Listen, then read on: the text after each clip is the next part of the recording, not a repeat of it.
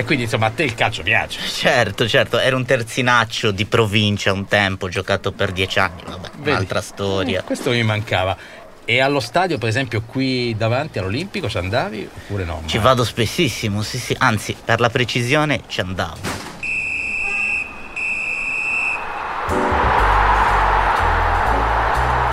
90 minuti, come tutte le partite del mondo, una delle poche certezze, la durata di un incontro. In un'epoca in cui di certezze, beh, non ce ne sono più tante, neanche nel mondo del pallone, scosso da riforme, rivoluzioni, leghe e superleghe. In questo caso i 90 minuti da cui partiamo però pesano più degli altri. In Italia non ce lo siamo dimenticati.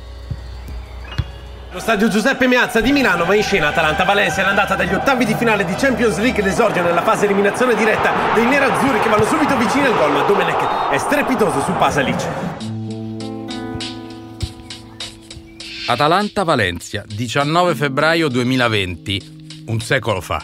Sono gli ottavi di Champions League allo stadio San Siro a Milano. Gli ottavi per la squadra di Bergamo sono un evento gigantesco, è chiaro, è come fossero i mondiali su scala cittadina, 45.792 spettatori, più di un terzo praticamente di tutti gli abitanti di Bergamo. È un record per una partita dell'Atalanta, per cercare una mobilitazione solo paragonabile bisogna tornare indietro di un quarto di secolo addirittura, all'84, un Atalanta-Inter con 43.000 paganti. Ma questa insomma, è un'altra cosa. Portare una squadra di provincia tra le grandi d'Europa è mitologico. I quotidiani il giorno prima avevano scritto del record, il giorno dopo scriveranno dell'ubriacatura. 4 a 1. Se si vanno a vedere le cronache traspare il rammarico per il gol subito a Valencia. Viene detto al ritorno non si potranno fare questi errori, lo dirà il tecnico bergamasco Gasperini. Ci sarà l'arrabbiatura del portiere atalantino Gollini, inferocito per le troppe occasioni lasciate al Valencia. A quei livelli devi pensare così, devi essere spietato, se no non vai avanti. Abbiamo preso troppi rischi, dirà il capitano, il venerato Papu Gomez, che in realtà poi lascerà la squadra per andare al Siviglia meno di un anno dopo. C'è cautela, insomma, tra i tifosi che escono dal Meazza, che pure hanno vinto dopo 90 minuti di puro piacere calcistico, di entusiasmo dilagante. Insomma, diciamo la verità, forse scaramanzia, la paura di una possibile rimonta nella partita di ritorno, ma quasi non sembra che la squadra abbia appena superato la prima metà di un ottavo di finale. E infatti non è così.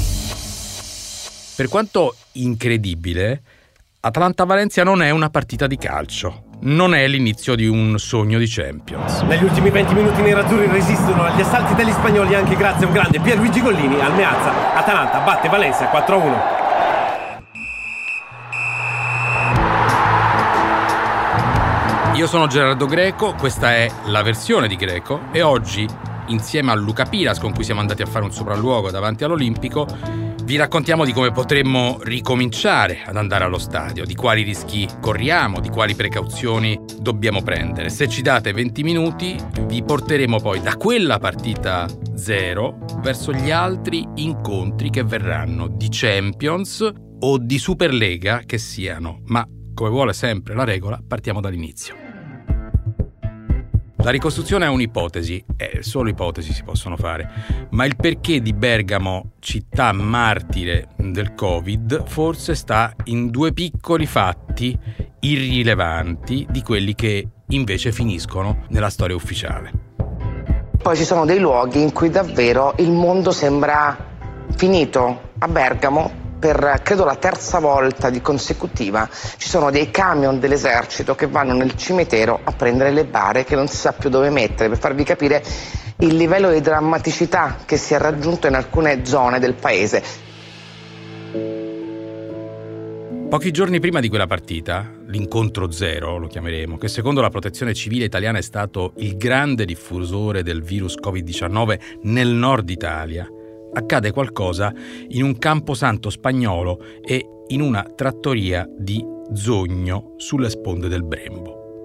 Seguiteci perché la geografia, le direttrici di questa vicenda sono importanti e appunto passano da un cimitero nel Valenziano e da una trattoria nel Bergamasco. Partiamo da Valencia, dove il 13 febbraio 2020 viene sepolto un uomo morto di polmonite all'ospedale Arnau de Villanova, Valencia.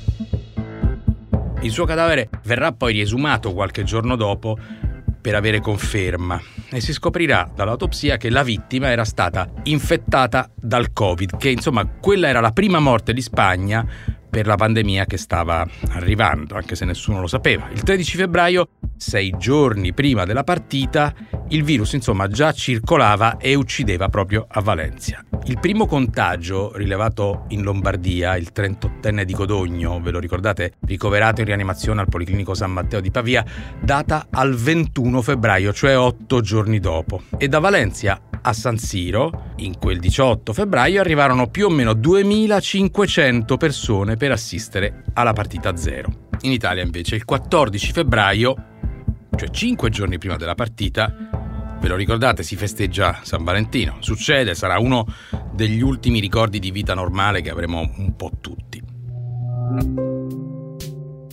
Ecco, succede anche in una trattoria di Spino al Brembo, frazione di Zogno, in Val Brembana, sulla strada che va da Bergamo verso San Pellegrino, le terme, l'aranciata nel nostro immaginario collettivo.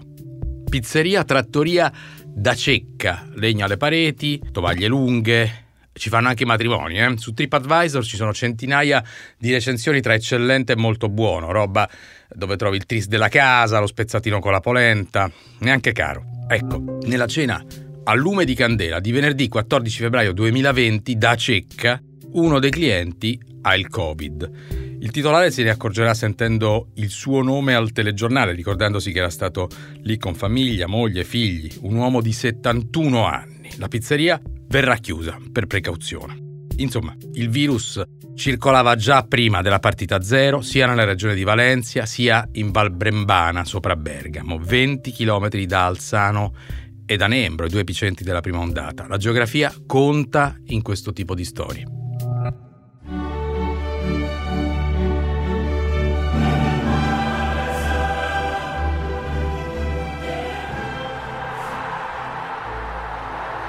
Ecco, il giorno della partita zero, dei 45.000 arrivati da ogni parte della Bergamasca, perché comunque lì si faceva la storia, insomma era un incontro di Champions, i pullman organizzati dai tifosi sono 28 per 1500 persone, più o meno. Gli altri arrivano in macchina. Poi i giornali ricostruiranno l'accaduto, Repubblica scriverà che 540 persone vengono dalla Valseriana, un altro focolaio. Si ricostruiranno i percorsi, Piazza Duomo, primo appuntamento, poi la metro per San Siro, con un cambio in mezzo. Nella calca, per esempio, c'è anche Quique Mateu, che è un giornalista spagnolo che va a seguire il Valencia. Dato importante perché Mateu non lo sa, ma è positivo altro elemento di questa storia.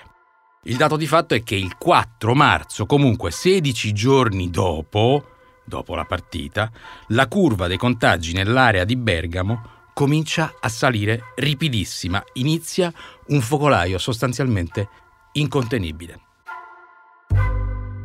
È questa la provincia più colpita dal coronavirus ora, per contagi e anche per numero di decessi in città. Bergamo, come l'intera Lombardia, si può definire come la caporetto della professione, dove oramai sono saltati tutti gli schemi e in questo momento non ci sono posti letto sufficienti. 14 giorni dopo, 30 camion dell'esercito in fila, perfettamente allineati, con rigore militare vagamente impietoso, percorrono lentamente la via Borgo Palazzo, quella che a Bergamo va dal cimitero verso il casello dell'autostrada. Vanno verso Modena, verso Bologna, cioè verso altri forni crematori più liberi. Sono passate da poco le 22, è tardi, forse volutamente, si spera che in una città serrata in casa la processione non si noti troppo, che magari per un miracolo pandemico possa passare inosservata, ma insomma i camion militari sono possenti, rumorosi, Qualcuno si affaccia alla finestra con lo smartphone e comincia a registrare e a piangere. Sono 65 bari che il cimitero di Bergamo non può cremare. Questa è l'unica processione funebre che la città potrà permettersi per molto tempo e in un attimo questo diventa il momento più buio, il momento più buio di tutto il paese. È la sera del 19 marzo, è passato esattamente un mese dalla partita zero, da quel 4-1 vissuto sugli spalti tra il sogno della Champions e qualche colpo di tosse di troppo.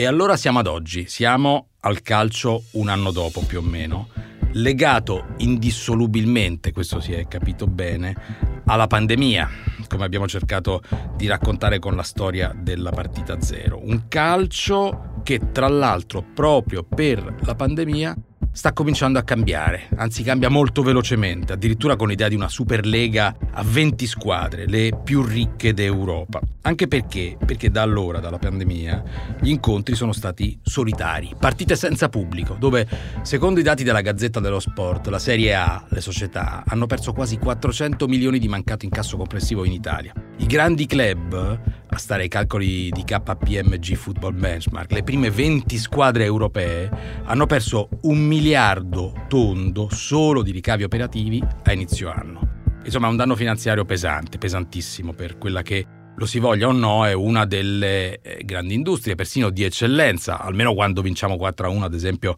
con una provinciale come l'Atalanta agli ottavi di Champions nel nostro paese.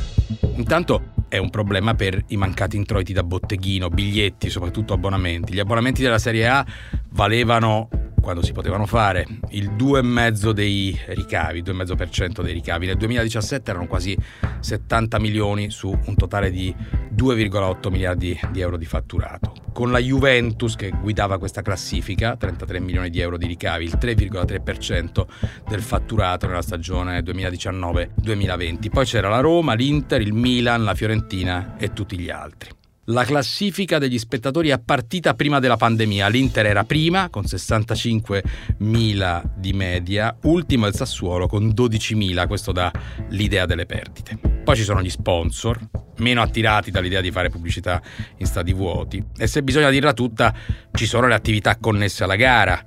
Sono i motivi che portano all'idea della Superlega questa, la vertigine dei grandi club. Ora c'è un dato però che cambia le cose quest'anno. L'11 giugno si aprono gli europei di calcio. La sedicesima edizione dei campionati europei che si disputa con la gara d'apertura, gli inni, le marce, le coreografie, la musica e tutto il resto a Roma, al vecchio stadio olimpico, del quale i romani si dovranno abituare a non poter fare a meno perché tanto di alternative possibili al momento non se ne vedono.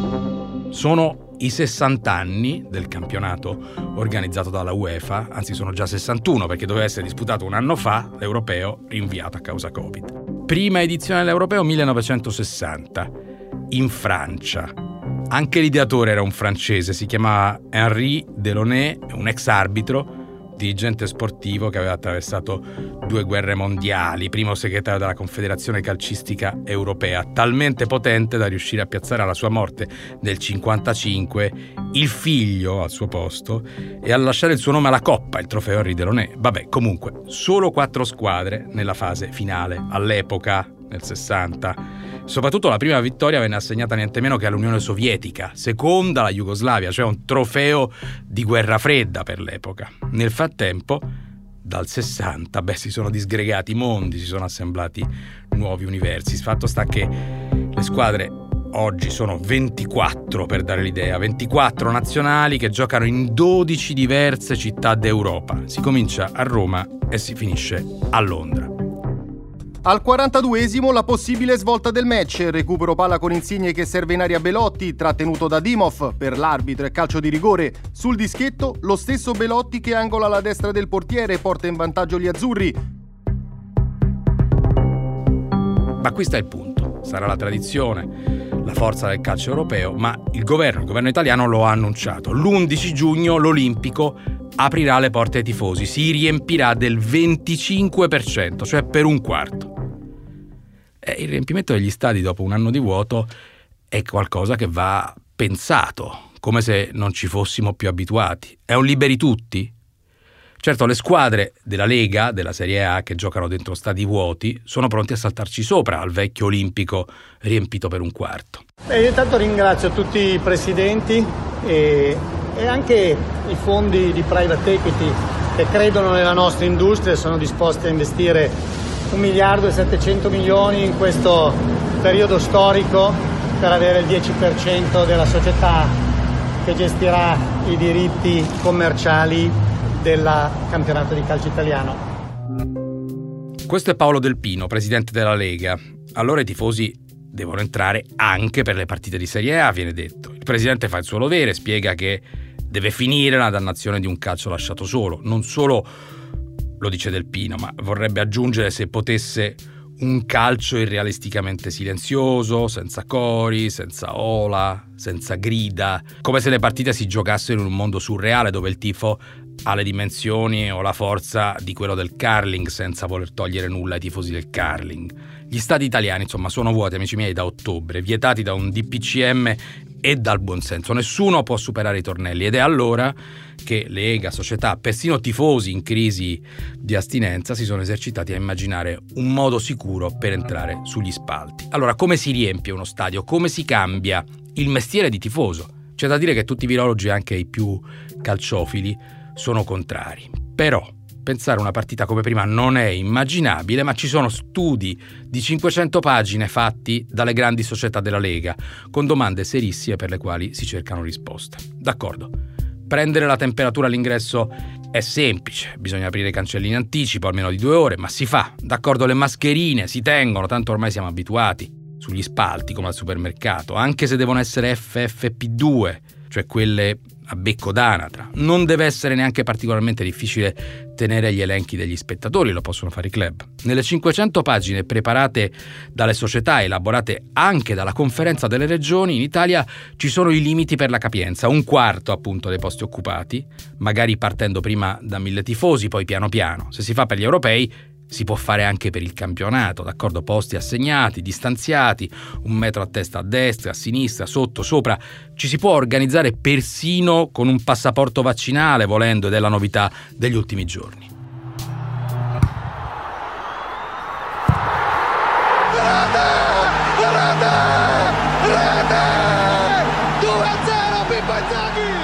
Ma per esempio, è possibile davvero evitare striscioni allo stadio o qualsiasi altro tipo di materiale, ma soprattutto, soprattutto questo, pensateci, si può contenere la gioia del gol? Come si fa a evitare i cori, i salti, gli abbracci? Come si fa a vietare la sindrome tutta calcistica e molto mediterranea dell'esultanza?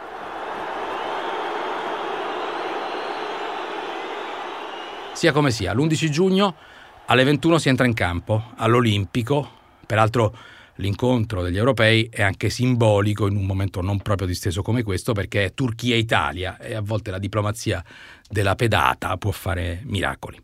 Stanno emergendo delle diverse comunicazioni tra positività e messaggi di speranza tra vaccini e proiezioni al giugno, ci possa essere anche un comportamento coerente che riguarda appunto la possibilità di disputare effettivamente il nostro campionato, la fase finale del campionato europeo, sottolineo l'evento inaugurale a Roma, sottolineo che è un evento che richiede, almeno per il momento da parte della UEFA, eh, scarsi 16.000 spettatori, 15.000 spettatori in uno stadio da 68.000, quindi parliamo del 25%, parliamo di vaccinati, parliamo di soggetti con tampone negativo e parliamo di chi ha avuto già il Covid. Quindi siamo, credo, sempre con mascherina, sempre con distanziamento e sempre con controlli. Gabriele Gravina è il presidente della FIGC, la federazione che spera di poter giocare qualche giornata di campionato o almeno di Coppa Italia. Anzi, le partite potrebbero essere la prova generale per gli europei, viene detto una sorta di grande collaudo dopo l'ultima, dopo l'ultima ondata. Insomma, è quasi scontato che le aperture in questo paese si misurino dal rettangolo verde.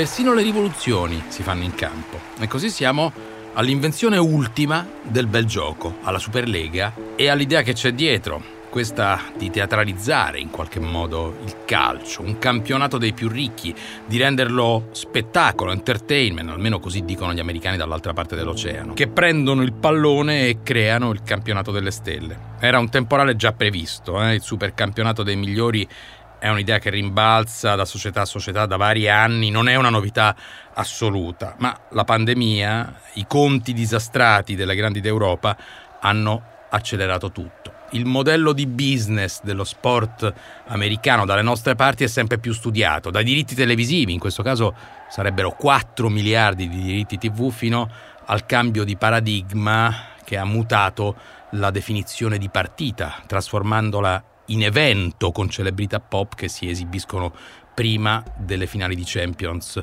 come nel Super Bowl appunto. L'unico problema è che il nuovo calcio post-Covid possa essere semplicemente più noioso. Solo le grandi, come se avessimo un campionato di soli Golia, senza nessun Davide che entri in campo all'improvviso e si porti via la coppa.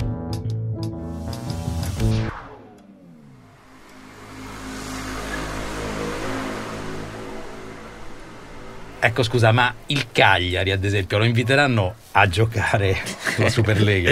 Io non credo, già restare in Serie A quest'anno sarebbe un miracolo, figuriamoci giocare contro Messi. Vabbè, ma che ne sai?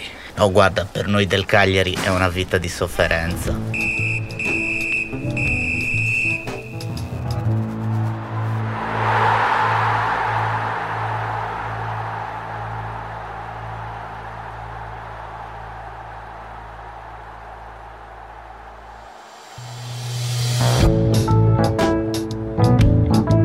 La versione di Greco è un podcast Jedi Visual per Huffington Post. Scritto e letto da Gerardo Greco con Luca Piras. Coordinamento editoriale di Anna Silvia Zippel.